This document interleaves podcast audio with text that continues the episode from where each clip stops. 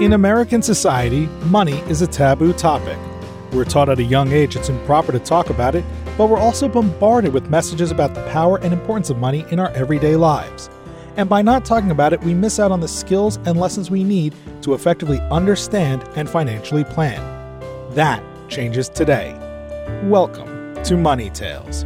Hosted by Sandy Brager and Cammie Doter, Money Tales brings more than 35 years of combined professional experience in personal finance to demystify money and demonstrate what it's like to speak openly about personal financial matters. Join us each episode as they interview modern-day movers and shakers about how money decisions intertwine with their daily lives in order to give you better insight into productive financial conversations. Subscribe today and register for our blog Fathom at aspiriant.com/podcasts to increase your money mojo. And now, here's Cammie and Sandy. Welcome to Money Tales. This is Cammie. Our guest today is Barbara Pierce. Among other things, Barbara is an avid lottery player. She and her husband have already achieved the financial success they need to make their dreams come true. So the lottery playing isn't about her. It's about playing against the odds to help enrich others. Barbara's strategy is to buy tickets in areas where the winnings would make a material, positive difference to the vendor. And her plans for the jackpot are focused on funding a foundation that would help Barbara give away even more financial resources to the causes she cares most about. This activity is indicative of the purpose-driven person that Barbara is. Hi, I'm Sandy. Barbara is the founder of Women with Capital, a pitch-free learning community for women with wealth who are interested in making social change through investing in philanthropy. Through Women with Capital, she is dedicated to educating, supporting, and inspiring women to invest in alignment with their values and vision. Barbara grew up in a working-class home with a working-class accent and worked really hard to create a different path for herself.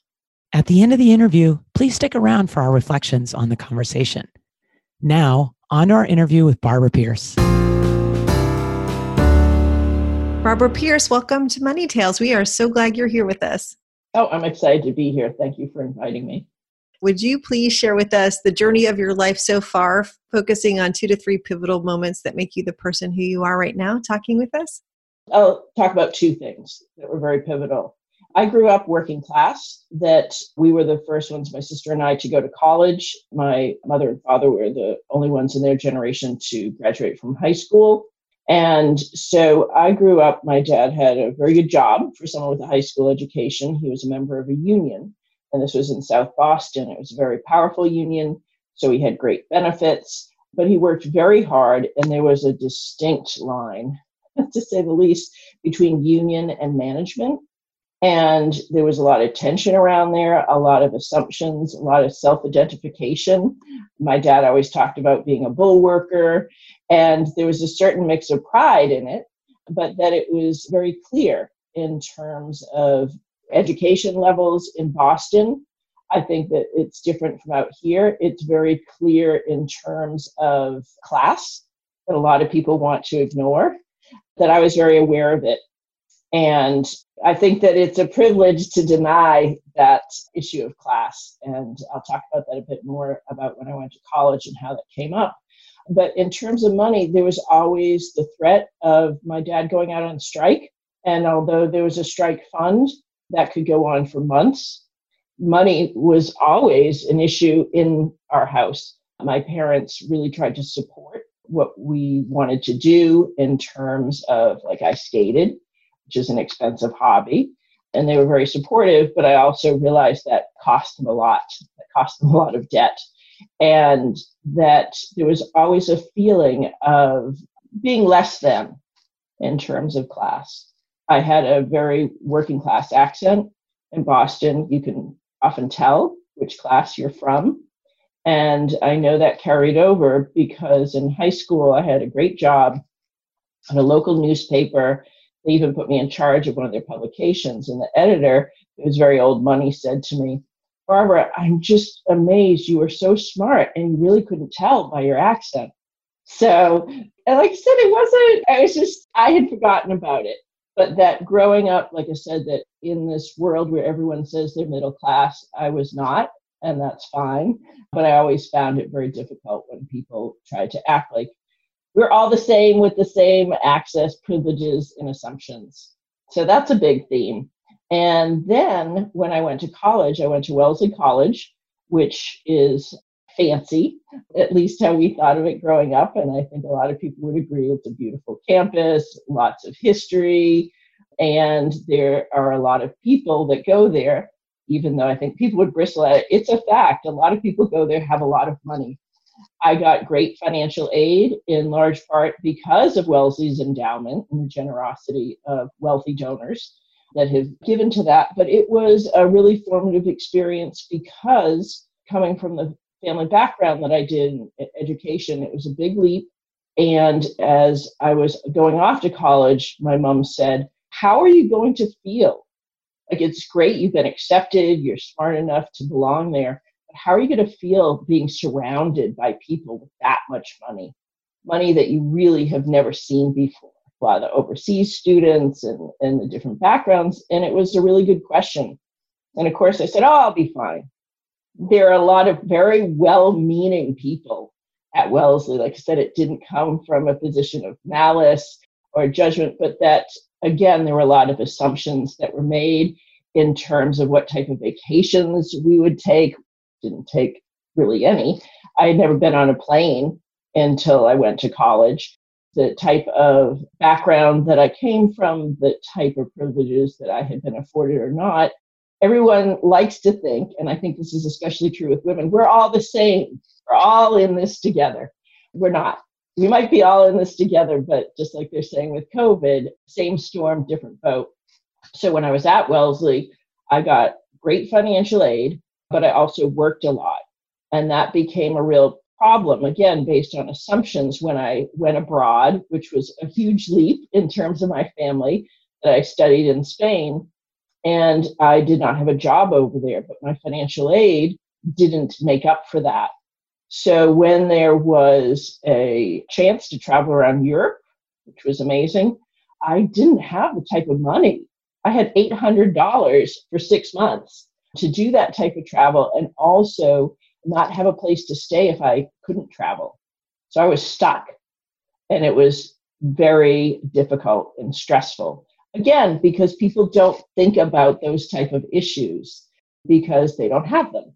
Other people do, but it's not openly discussed. So that was very difficult. But Wellesley, to their credit, I was put on the Board of Trustees Financial Aid Committee, which was amazing that they allowed me to, especially with my outspokenness. And they revisited that, and that's changed now. So Wellesley really changed my life. But it was not an easy journey in terms of pivotal experiences. My dad did not believe women should be educated, and that if they were, like my sister went to school and she became a nurse, that made more sense. The idea of liberal arts, again, I went to a great liberal arts school. A person's parent asked me, "When did you know you were going to Wellesley?" This is a brilliant man, but when I got the acceptance letter, so I thought, is this a trick question? Whereas his daughter had been raised with the assumption that she would go there. So it was really big experience for our whole family that I went to Wellesley. And it was great. When I did graduate, my dad very uncharacteristically ran out and gave me a flower as I was in graduation line. That was very transformative. For everyone, it sounds like. Mm-hmm. Barbara, thank you. That was amazing. There's so much to unpack. And I think it's always good to go back to the beginnings. That's where the roots start. You talk about your mom and dad. Your comment was, money was always an issue in our house. Would you share with us what you mean by that? I get it, money was tight, but why is it an issue? There was a lot of talk about going to the poorhouse, belt tightening. And it was always very stressful because we didn't have so much money. So how much were we going to spend at the grocery store? It was more of an awareness of references to the poorhouse, which as a child really scares you. We did not have that type of security. And that's why, frankly, financial security is a cornerstone for me. And one that I think about a lot more, for example, than my husband, who didn't grow up with that idea floating around their house that we might be going to the poorhouse. Did that threat cause you to change your behavior around anything, Barbara? Yes, it was very clear if I wanted to get beyond that and have that type of financial security, I needed to work very hard. I needed to find something that made money. Studying art or art history or something like that seemed very out of the picture in terms of practicality, whereas I did study something that wasn't, just liberal arts in general wasn't practical. But while I was doing that, I was very focused on internships, building up my resume, and thinking about what type of careers where I could be self-sufficient and not be out of work. And I ended up being a major gifts fundraiser. And regardless of the economy, everyone always wants fundraisers. So you're super driven. Who's your role model at this point? In terms of being driven, and why I found this so attractive is we had moved from a working class neighborhood outside of Boston to Cape Cod. And that's back when it was still a bit odd to live there year round. My dad commuted to Boston. But that also meant I was surrounded by a lot of old money. And I saw these women, I have a couple in mind, smart, thoughtful, engaged in philanthropy, beautiful homes, and they both went to Wellesley. I said, I want that. I didn't know that it was money makes money, that it doesn't naturally mean that I was very impressed. One woman had two living rooms with colors that weren't practical, peach and moss green. I thought, oh, I would like that. So frankly, those were my role models, but they were so smart. And they had a life that was so lovely. And tell us what it was like to be on that campus during college, face to face with people who came from a lot greater means than you did. Yeah. Like I said, that I met so many people were so kind to me and my teachers were so supportive, and it was a meritocracy in the classroom in terms of how hard you worked, what you had to contribute. So I was treated as an equal in that way. But socially, first of all, I found a lot of the women had been quite sheltered according to my own standards.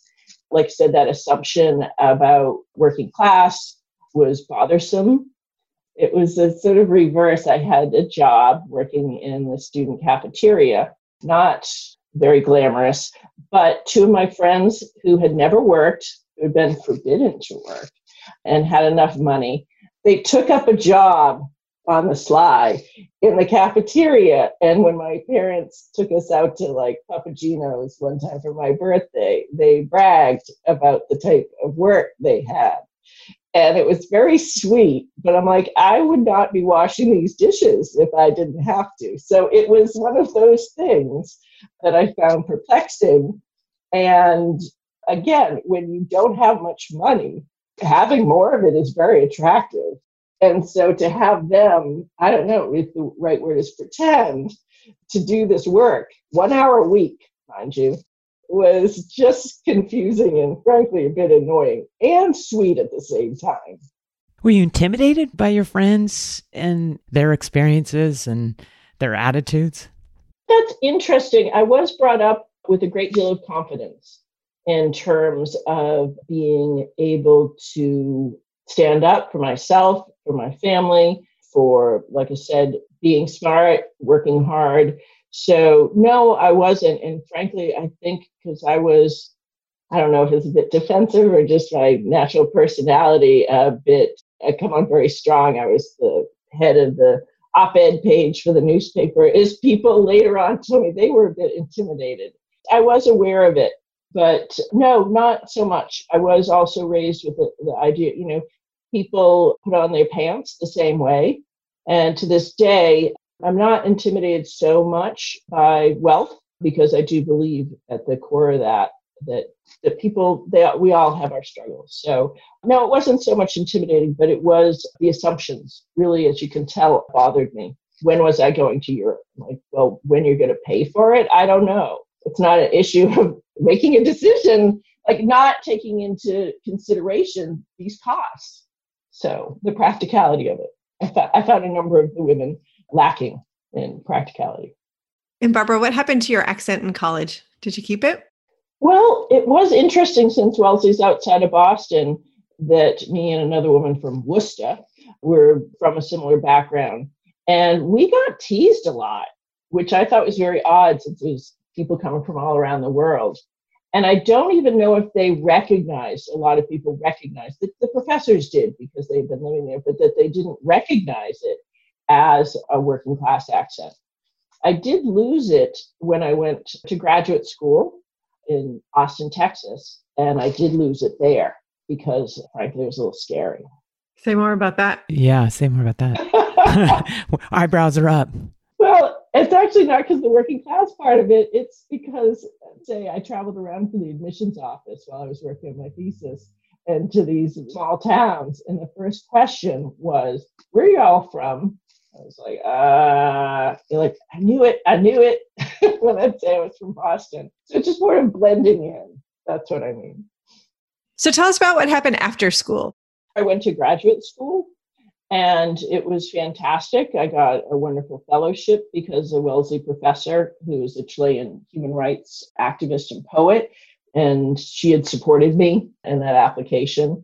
And so I did. I went on to study something very impractical, but applicable. I wanted to become a professor because people had supported me to such an amazing extent. So I studied Latin American studies, and I loved living in Austin. This was back in the day, in the 90s, so it's quite different. But it really, to be in a community of scholars, that was intimidating at that level and wonderful at the same time. And then at the end of it, back to being practical. The Cold War ended. No one really cared so much about Latin America at that point. And I realized that the fight for a professorship, talk about financial security, was so intense. And when I found out that someone was battling for a job, I think in East Texas, for $19,000 a year, I thought, okay, game over. And that to finish my PhD, I would have had to stay another 5 years. And so at that point, I used my Wellesley network, which was also a huge benefit of going to such a school. And luckily, I knew that at 17. So I tapped into that network, and someone at the University of San Francisco brought me out and trained me to be a major gifts officer. And I did that as a fundraiser, staff fundraiser, and also a consultant for almost 25 years. I really loved it. So you really have been talking about money for a long while. I have. Yes, exactly. And I think people responded well because I really, major gifts fundraising is about developing relationships, and that I did see them more for who they are rather than what they had, while still asking for some of that for gifts, but that it was really matchmaking and seeing whether this would really be mutually beneficial for them as philanthropists as well as for the institutions that I represented. What was happening on your interior while you were beginning this work? As a fundraiser, just given your background, given your own ambition? Well, it was odd because I didn't have the ability to make gifts like the people that I was talking with. And so it was more almost anthropological. And that also growing up, like I said, it's a different, not better, but also not worse when you have wealth. And so it was fascinating to me. And people also were very kind in terms of sharing some of those opportunities with me. I came as a single woman to San Francisco, and one of the board members, Mary Thatcher, she's had a great influence on me and she's passed, would offer me her seats at the symphony or at the opera, things like that I would not have access to, and have us up to her home in Napa. And so that was wonderful to have those experiences. So interior, yeah, I think also that talking about the powerful ways that you can use your wealth was really gratifying, and why I stayed with fundraising. And I'm curious, Barbara, just getting back to some of the comments you made about growing up and being very acutely aware of your class and where you sort of fell on the hierarchy of society, always feeling different. Did you feel that way when you first got started in the fundraising world? No, because frankly, and I know I reference it a lot, is when people hear that I went to Wellesley, and because I worked for an educational institution, that was often, where did you go to school? What type of education do you have? That gave me even though that my class hadn't really changed in terms of the education that I received, that was a nice marker for me of not feeling left out. A lot of the people that I talked with went to similar schools, and that made things a lot easier. When you're having these conversations, Barbara, were they sometimes opening up to you in a way that they hadn't opened up to themselves, to their significant other, when talking about money? I'm finding that a lot in what I'm doing these days is I am very aware and frankly, extremely honored that they do open up to me in that way, because it is often uncomfortable, it's fraught, it's full of judgment. And I believe when I do talk with people, like I said, I don't believe people are better or worse for being rich or poor. Whereas I feel like there is a lot of judgment. If you have money, there are a lot of assumptions that you got it through nefarious means, that you're morally corrupt, that you're doing horrible things with it. So I think that put people at ease. That it really, in terms of surprises, eye-opening, is that people are ashamed about it. And back to that issue, especially women want to be one of the group. They want to be like everyone else, but it is different. When you have wealth, you have different things that you're dealing with, different concerns and different choices and opportunities. So that's what I found interesting, powerful, but the biggest surprise was they did not see that as powerful. They saw that oftentimes as negative and something to be hidden and ashamed about. That's a shame. A lot of them inherited money. Even if they made it, they felt like they weren't deserving of it and that they should keep it hidden. And my basic belief is that doesn't serve them or anyone else, which is why I'm on this mission to talk about women with wealth, make them feel more comfortable and see it as something positive versus hindrance. And tell us, Barbara, how did you transition out of philanthropy into what you're doing today? And can you tell us more about what you're up to? Sure. So I worked with incredible female philanthropists, male and female, but a number of them really stuck out. I worked with Mills College for a number of years. And so I was meeting these women who were making 6-7-figure gifts, but they were very smart, savvy, strategic, but they weren't involved in a huge pool of wealth that fed their philanthropy. That oftentimes their husband, father, whatever other male family members were in control of it. They had been put in charge, and it was seen as a real privilege, and it is, to be in charge of their philanthropy, but not in the rest of their finances. And I thought, that's leaving a lot of power on the table. And why is it that these smart, savvy, strategic women are not looking at this? They are completely capable of it. But I think so much of the language around investing is a barrier. Intended or not, it seems like a different language, inaccessible. And I thought, I think they could do a lot in terms of if they could see and be involved with all of their finances. That made a real impression on me.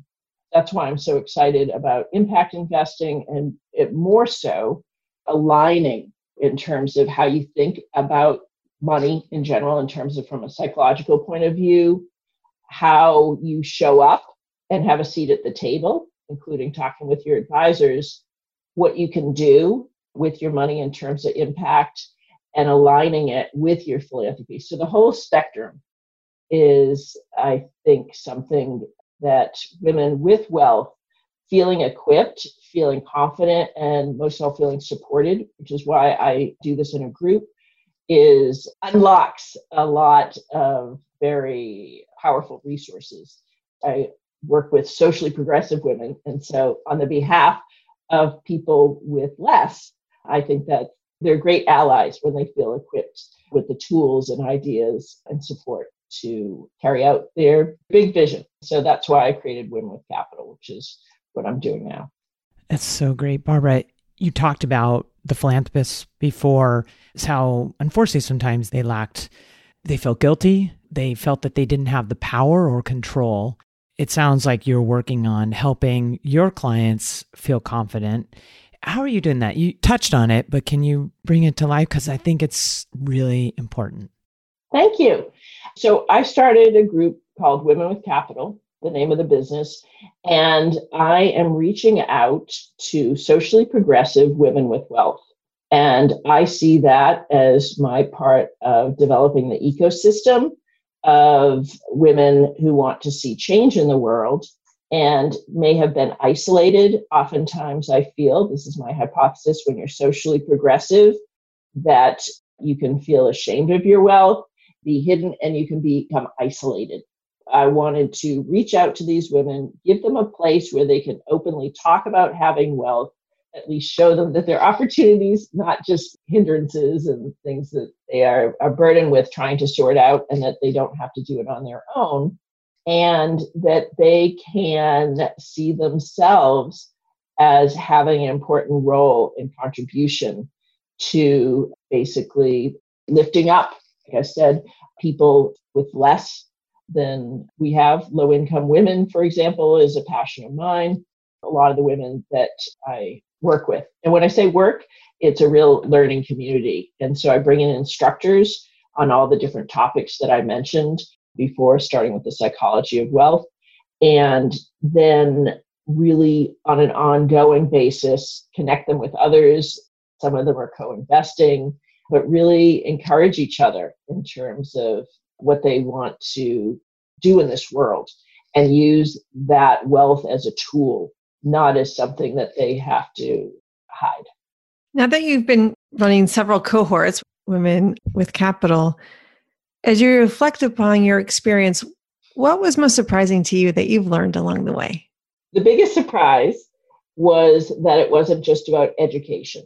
My theme has been about being practical and being specific and concrete is, yes, that's important, but that it would all fall apart without looking at the psychology behind it, just like what you're doing in terms of looking at your money story.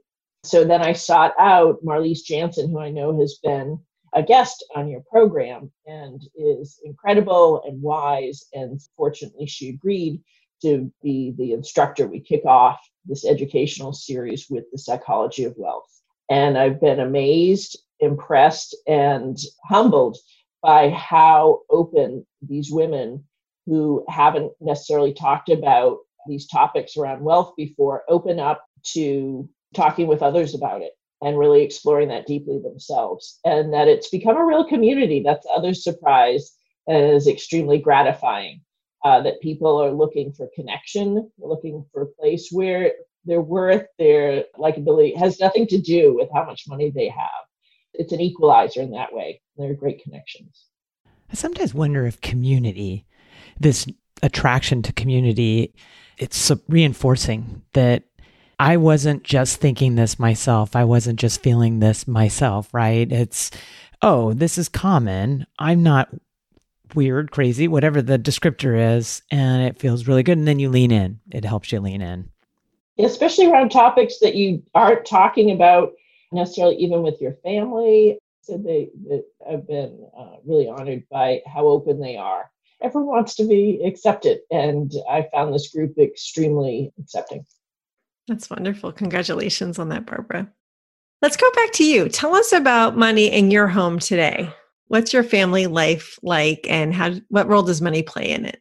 So I'll offer this up because some people ask me, some people don't, is I do not have wealth based on my fundraising career, that I married a nerd who was in the right place at the right time and is wonderful, a computer scientist, and that being in Silicon Valley made wealth. And so in terms of our life, in terms of how money plays a role in it now, is that after a number of years going through the dot-com bust, going through 2008, that my husband became sort of burnt out in terms of looking, we manage our own money, looking at investments. And I was becoming more and more interested. At one point, he said, okay, well, you're more interested in it. Why don't you take the lead? As I told him last night, we were talking about it, is it's not because he wasn't doing a good job. He just wasn't as interested. But I told him, I said, it was one of the greatest honors in my life to go from having no understanding of money, so much fear around it, avoidance, lack thereof, to being able to manage our portfolio. And he's been extremely encouraging. I learned a lot from him. I learned a lot from my now late father-in-law. And yeah, it was a great learning journey. It was stressful because I didn't have other people to talk to about it, which is a big part of why I started Women with Capital also. We talk about it a lot. We talk about it openly. I actually find looking at investing a little bit soothing in that it's objective. It doesn't always feel that way, as you know, when it blows up. But I've been doing it for long enough that that's part of it. We take a lot of risk and are fairly on the same page about that. And so my son has also taken an interest in it because that's something that we talk about. I think it's a unique lens to look at the world through. And yeah, that I think that we're very fortunate to be pretty much as you can on the same page in terms of spending. Maybe that's a little different.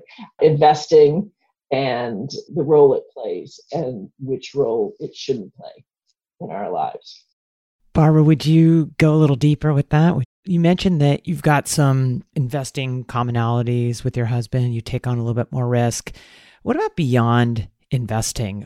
How have you talked about how you handle money, how you save, how you spend? Did you talk about your values? How did you approach this with your husband? Well, I think part of why we ended up together is we do have similar values around money, that it is a tool, that it doesn't make us better, as I've said, frankly, is pretty wonderful. And that we're very aware of how many choices it gives us. But at the same time, this is the vulnerable part.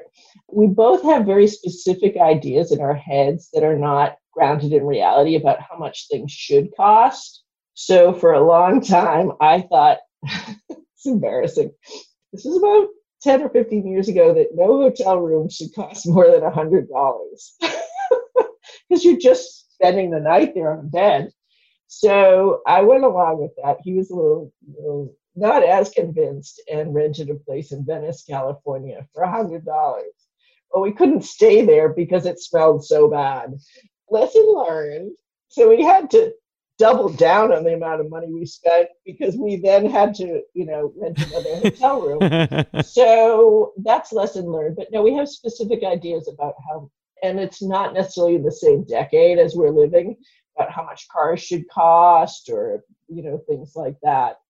But in terms of spending, that is slightly different too, that I've been told a lot of Kindle books. I think that's okay, and that's important to me. It's sort of where money should be spent, what's worth it.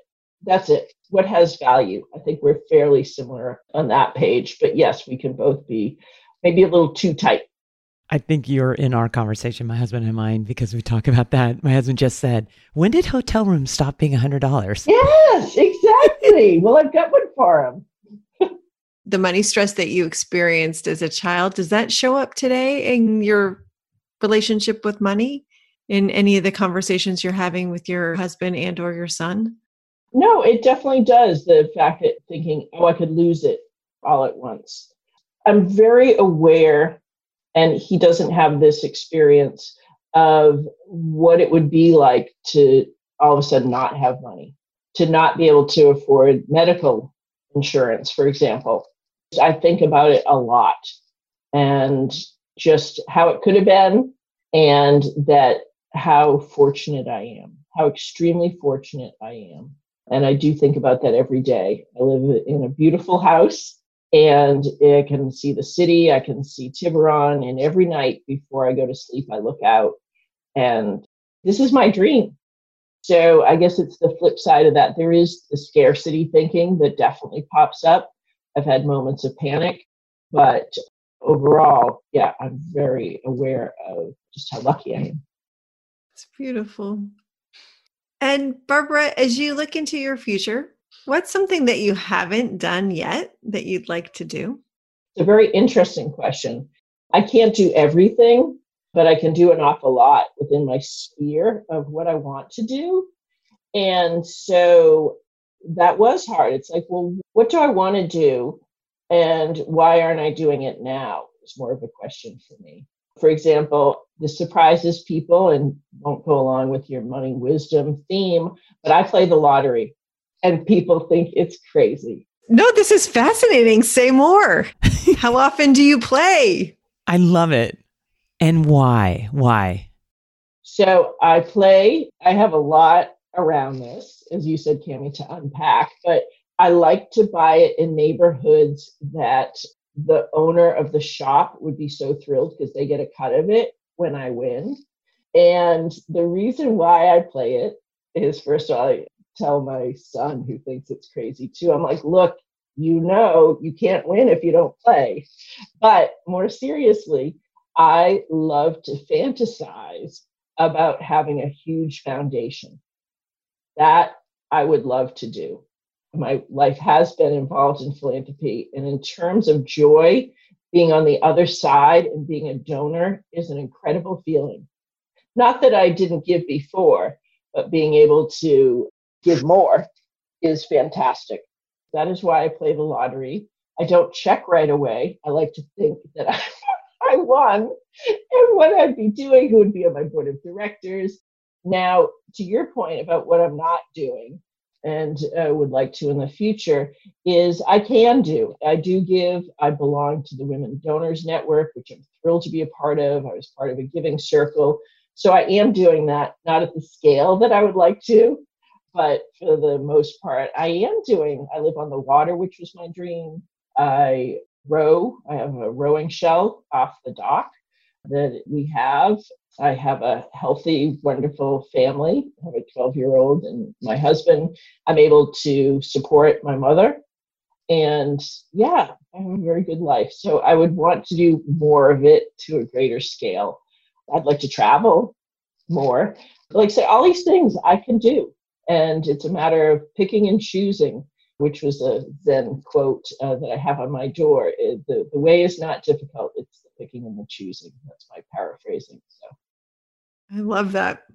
I have a question about your lottery winning fantasies.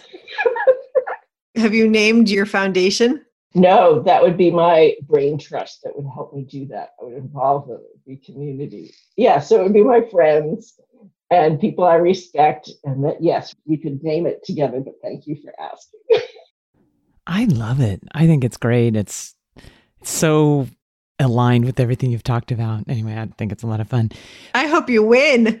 I hope you win big. I do too. And I can't wait to watch what you do with all your great work with the foundation. Yes, thank you. Barbara, what's one piece of money wisdom you'd like to share with our listeners that you haven't yet shared? I think it might not be as succinct as you're looking for, but to really not push away money. That I found, and that surprised me, is you push it away, you ascribe your own judgment to it, that you stick it in your mattress, which a lot of women do, you know, proverbially, that you don't use it, that you have to remember that you have control over this. And as one of my instructors, the one on impact investing, often says is your money is having an impact, better or worse, regardless of whether you do something with it or not. I think that's it, to just be really aware of money as a tool, and it doesn't benefit yourself or anyone else by hiding it. One of our recent podcast guests, his grandfather said, money is like manure. If it sits in a pile, it stinks. Spread it around, it grows. Nice. I like that. I like that a lot. Barbara, what's your next money conversation going to be, and who's it going to be with? I'm going to be having it with Women with Capital, and then also my own family, that we're doing a special session because there was such a need and demand on talking with your children about wealth and inheritance. Basically, when you're at the point of having more than enough, what do you do with that? How much is enough? How much is too much to pass along to your children? And then, of course, that goes along with, in your life, what do you want to do with what you have? How much do you want to give away? And really, what is the meaning of having money and really passing on those values, especially because my son's too young, he's 12, but a number of the women with Capital members have adult children at 18 to 25, and they're coming into money, whether they want it or not. And what do you do with that? And the next generation, I'm finding, sort of often pushes it away. There is a lot of judgment. Tax the rich, eat the rich. You know, I don't want to be that person. So we're going to have a great conversation about that, and that within my own family, start to be thinking about that as we all are, you know, growing up, raising him in a very affluent community, some perspective around that, and what that looks like and the responsibilities that go along with that, especially as an only child. Sounds like a great conversation. We wish you luck with both versions, the Women with Capital version and the personal family version of the conversation. Thank you. This has been a fantastic conversation, Barbara. I think it's so amazing to have learned about the roots of your life and all that you've accomplished in it and what you're doing to help other people, women in particular, feel empowered and knowledgeable around money. So thank you for all of your hard work, and thank you for this conversation. Thank you. It's been great, and thank you for putting out the message about talking about money and the value of that. Thank you. Sandy, that conversation with Barbara, she started with saying something that was so important that really underlined who she is. She has a mission to talk about money. And that really was clear in our whole conversation, no matter what we were talking about. So as you left this conversation, what's one or two things you'd like to highlight to listeners that you really thought are important ideas? First, Cammie, I was blown away by the stories that Barbara was telling about her growing up situation. Someone who came from such modest means with a family who worked really hard and a father who wasn't big on women being educated, for her to have grown up in that household and to have sought a different path forward for herself, I think is incredible.